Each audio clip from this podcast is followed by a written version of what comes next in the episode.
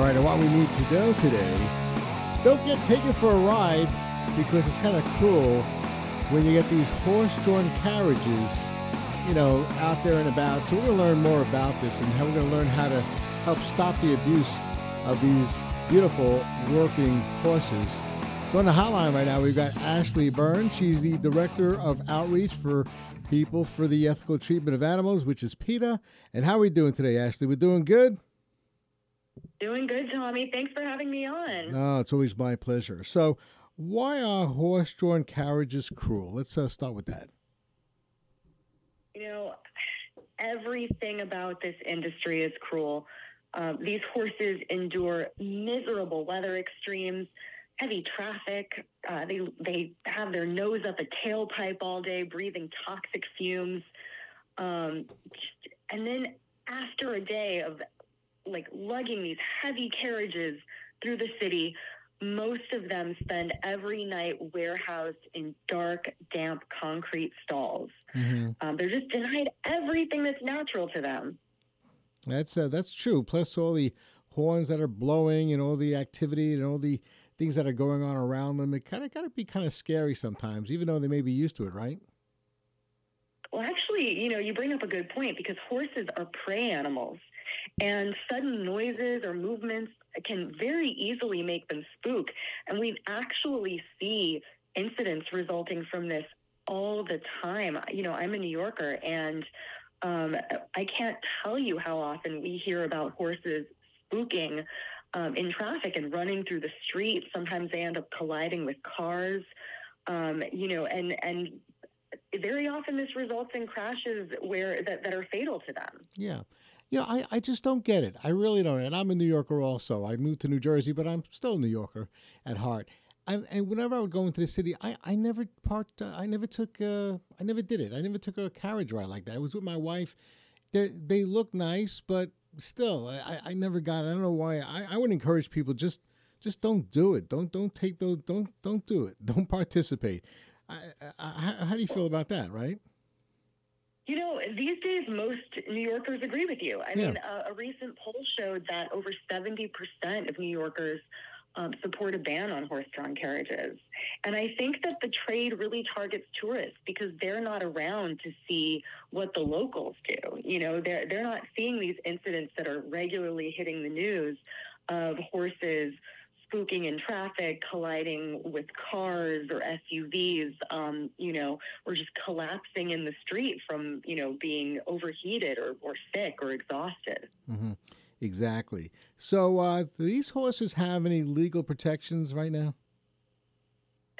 I think most people would be very surprised um, to learn that horses have no federal protection under the Animal Welfare Act. And so that just leaves a handful of, of you know, local anti-cruelty statutes in whatever city they're they're working in.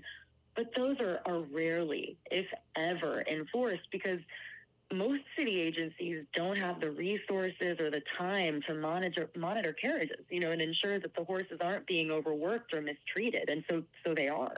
Yeah, I gotcha. All right, so if you're a uh, if you're listening outside the area, so how else can visitors uh, tour the city? I mean, the, the great news is that there are so many uh, entertaining modes of transportation for tourists who want to take in the sights of New York or, or any other city. I mean, there are pedicabs, rickshaws, um, in a lot of places you can rent a Segway. And you know what some cities are doing now, and there's actually a, a bill that's been proposed to do this in New York City, mm-hmm. is replacing their horse-drawn carriages with vintage style electric horseless carriages.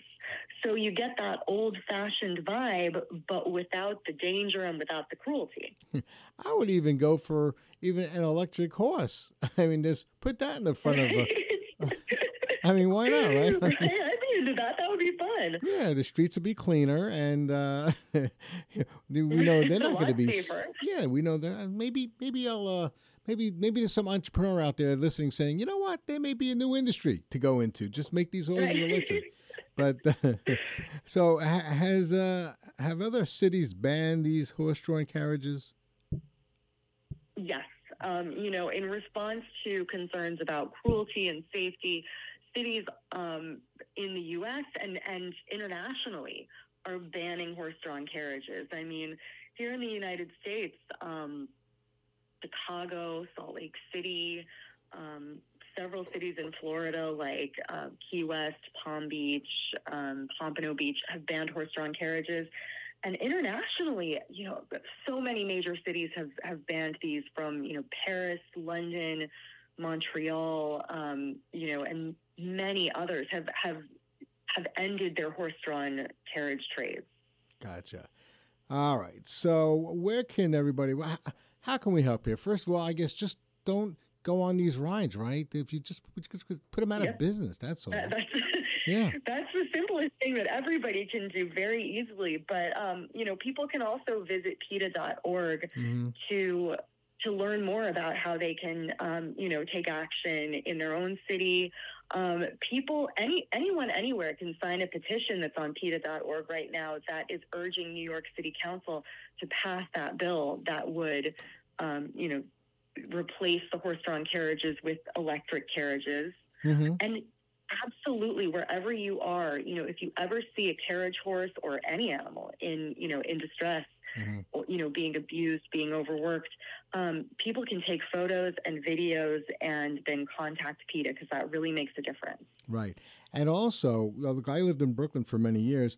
You can call your local co- council person and you just say to them, look, I voted for you and I don't like this. So when next time this comes up for a vote, just ban it. That's it. Go another route. We don't need to do this. It's just to me, it's something. It's a throwback from hundred years ago. we don't need to do this anymore. hundred percent. Yes, it is. It is 2023. It is not 1903.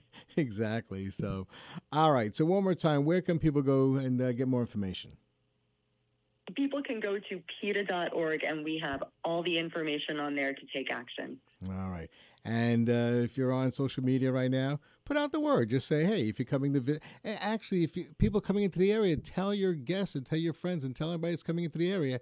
Don't go there. Don't don't use them. Don't go onto these carriage-drawn horses. I mean, these carriages, these horse-drawn carriages. Don't do it because that's that could be a very quick way of just you know, just taking the industry out. We don't need it. We don't want it, and uh, leave the animals alone. Correct. It, I couldn't say it better myself. That is exactly correct. All right. Ashley Byrne is the Director of Outreach for People for the Ethical Treatment of Animals, PETA. And as we all know, I'm an animal lover. And thank you so much for this valuable information. Let's work together and let's uh, see what we can do. Thanks so much, Tommy. Great talking to you. Same here. Thank you.